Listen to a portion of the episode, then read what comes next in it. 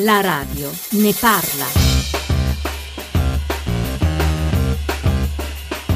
10, 45, 40 secondi protestare rischiando la vita per il proprio lavoro anche quando questo è destinato a soccombere se mancano i soldi pubblici. Senza quelli infatti i teatri lirici chiudono. Buongiorno da Ilaria Sotis, partiamo da una notizia che certo non sta in prima pagina. Operai e musicisti sono sul tetto del Bellini di Catania, la loro storia. Ci collegheremo con uno di loro, è diversa da quella di Riccardo Muti e dell'Opera di Roma, ma tutte raccontano di come la lirica, una delle massime forme artistiche, stia morendo. L'opera nell'Italia dei melomani è oggi un problema o ancora una potenzialità? E dopo il GR delle 11 parleremo ancora di lavoro, ma di ordini professionali. Dunque, 335 699 2949 per i vostri sms, 800 055 103 numero verde, la radio ne parla chiocciolarai.it, indirizzo eh, di posta elettronica. Maria Grazia Putini in studio qui accanto a me, buongiorno intanto. Buongiorno, buongiorno Ilaria, buongiorno a tutti. Allora, eh... cosa sta accadendo al Bellini di Catania? A Catania 28 persone da 4 giorni e 4 notti con un clima impossibile perché a Catania si stanno raggiungendo temperature di 32-36 gradi, sta, ehm, vive sul tetto del Teatro Bellini, uno dei più bei teatri d'Italia, un teatro definito da Beniamino Gigli il più bel teatro del mondo con un'acustica perfetta, eh, che, eh, perché queste persone protestano perché il loro contratto è bloccato.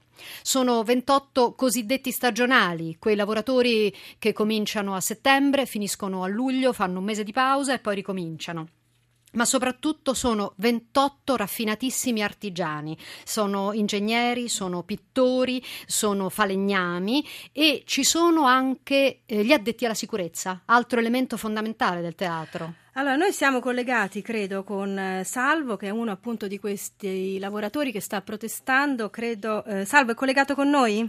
Sì, sì. Buongiorno intanto. Buongiorno a voi e a tutta l'utenza. Allora, lei è un falegname, un artigiano falegname, esatto? Sì, esatto. Ci dice intanto quanti siete sul tetto, com'è la situazione? Siamo 28 precari che stiamo protestando per i nostri diritti. E, ehm, ma dormite anche lì? Sì, siamo sopra la terrazza, dormiamo qua, abbiamo fatto una capanna di, di fortuna, chiamiamola così. Da quanti giorni siete sul tetto del Bellini di Catania? Adesso sono quattro notti e cinque giornate. Io sono segretario dello, della Confes Alsnalvi, sì. sto portando avanti questa protesta. Senta Salvo, mm, la ragione della protesta, ci spieghi qual è eh. la, la, ragione diciamo immediata e poi forse un po' una ragione di sistema, credo, no? Esatto, sì. La regione intanto è quella che ci hanno bloccato i contratti da dicembre 2013 dicendo che c'è il blocco delle assunzioni, ma questa legge per noi non esiste perché noi siamo precari da vent'anni. Mm.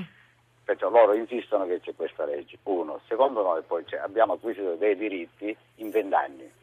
Perciò non vedo il motivo di questa, di questa situazione, anche perché la regione la Regione ha finanziato per noi, ma nello stesso tempo ci dice che c'è blocco dell'attenzione, è una cosa anomala. Salvo, attorno a voi c'è, sotto il teatro, sotto questa terrazza ci sta la cittadinanza, stanno seguendo questa vostra protesta, voi avete degli striscioni, qualcosa? Sì, sì, sì senz'altro, senz'altro. Ma state mangiando, bevete, cioè tutto a posto eh, per, no, per ora stiamo, ci stiamo alimentando con qualche succo di frutta e un po' d'acqua. Abbiamo perché state facendo anche lo sciopero della lo fame? Lo sciopero della fame, forzato perché non abbiamo più i soldi neanche per mangiare, la verità è questa. Ma il Bellini ha, ha in cartellone, ha produzioni quest'anno? Sì, certo. Eh, cioè, intanto dobbiamo finire quella del 2013-2014, ma a ottobre ci sarà la nuova produzione. Eh, mi raccomando, prudenza ovviamente, no? Eh, eh. Io ieri primo mi sono sentito male, ho dovuto soccorrere il 118, lui doveva ricoverarmi addirittura perché la pressione è andata giù con un caldo di 36 gradi all'ombra la lascio immaginare. So che stasera ci sarà una serata importante, sono saliti anche i musicisti per esprimere la loro eh, solidarietà, ripeto, protesta, però anche eh. questo è un modo di eh, eh, far sì che la lirica mh, non muoia. Salvo, grazie. Maria Grazia, Belli- eh, Maria Grazia Putini, il Bellini, dicevamo, è un teatro meraviglioso, casca a pezzi oppure no? No, in il cassa teatro- o, pro- o no? ha ovviamente delle- delle- una crisi economica importante, però il teatro è a posto, proprio grazie a questi signori. Ehm, il tetto del Bellini, il, il soffitto del Bellini è affrescato con immagini tratte dalle opere di Vincenzo Bellini, anche se attenzione, eh, il teatro si chiama Massimo Bellini, ma è dedicato ovviamente, e il concerto che ci sarà stasera è proprio in occasione della, della morte di, di Vincenzo Bellini, una celebrazione Incassava o perdeva? perdeva. Perdeva e, e, ovviamente entra anche lui in quel grande baratro che è il baratro della, della lirica in Italia e che la storia del maestro Muti, ahimè, racconta, ha raccontato e sta raccontando in questi giorni. E infatti noi su questo ci vogliamo eh, concentrare. 335 699 2949 per gli sms 800 055 103. Professor Giorgio Brunetti, buongiorno. Brunetti è collegato con noi? Pronto? Giorgio Brunetti è collegato con noi?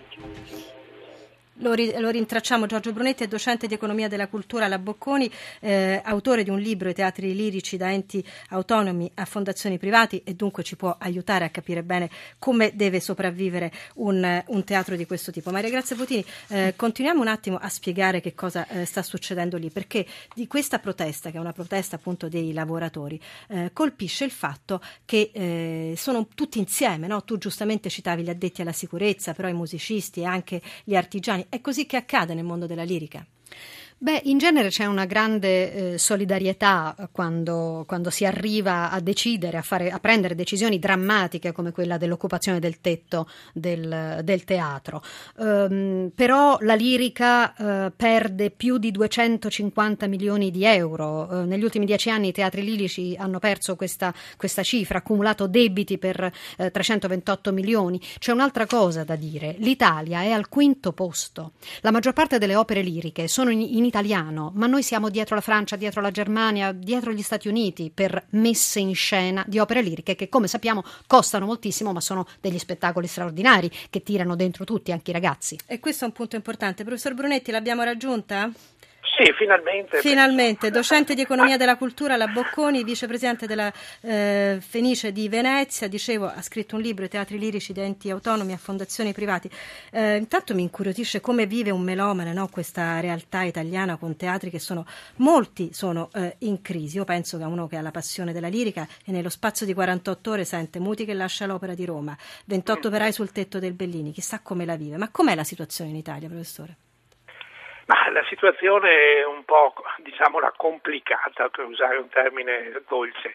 È un discorso che si trascina da molti anni, tra l'altro, non è nuovo, infatti forse eh, questa vicenda Muti lo mette mh, particolarmente all'attenzione, no? perché è una cosa che va avanti perlomeno diciamo, da vent'anni, perché all'epoca, a metà degli anni 90, c'è stata la legge che ha trasformato i teatri lirici in fondazioni e quella doveva essere una strada per arrivare alla cosiddetta terza via, cioè non solo capitale privato, non solo capitale pubblico, cioè finanziamento da parte del FUS, ma anche contributi di privati. E purtroppo i contributi di privati sono stati piuttosto limitati, infatti, Certo. perché prevalentemente sono state le fondazioni, le fondazioni bancarie quelle che hanno aiutato i teatri, no? e non certamente il mondo dell'imprenditoria, il settore diciamo, eh, diciamo così anche di servizi e via discorrendo. Per cui in realtà noi altri siamo andati avanti questi vent'anni attraverso essenzialmente il FUS. Fondo il- unico per lo spettacolo. Il fondo unico per lo spettacolo. Di cui una grossa quota, credo, vada alla lirica, no?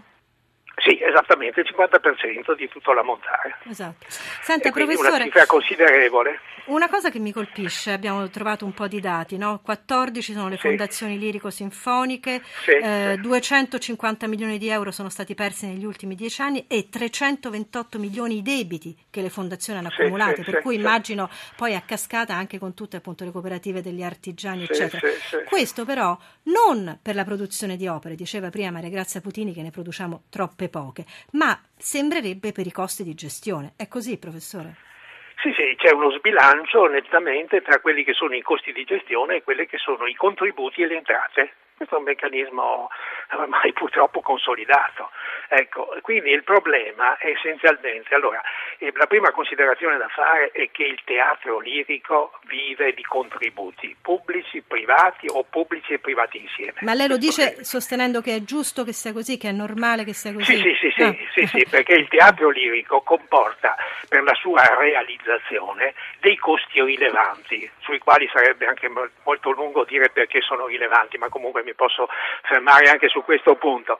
Allora, cosa comporta? Che questa produzione di teatrale è una produzione che ha il fallimento del mercato cioè il mercato in quanto tale non produce ricavi che siano in grado di compensare i costi, perché questi costi esasperati, a parte la cattiva gestione, va bene che, che è un detto. po' come sì, è abbastanza ovvia, infatti nella situazione italiana con l'antropologia che abbiamo, eccetera, eccetera, sono figli essenzialmente di alcuni fattori.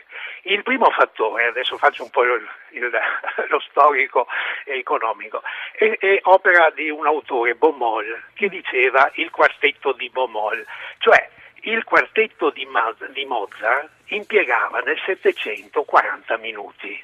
Il quartetto di Mozart nel 2000 e 2014 impiega sempre 40 minuti, però nel mondo la produttività è salita in modo esasperato perché tecnologie nuove, divisione del lavoro, eccetera. Senta, mi piace molto sono... che lei fa questo eh, richiamo perché credo che ci porti a, a, a, ribadire che questo è un pezzo della nostra identità, no? Un pezzo della Perfetto. nostra identità culturale. Sì. Ecco. Perfetto. Ci stiamo rinunciando? Deve chiudere rapidissimamente? No, no non ci stiamo rinunciando. No, no. Dopo il giro delle 11 continueremo a parlare di lavoro, in particolare di ordini professionali. A tra poco.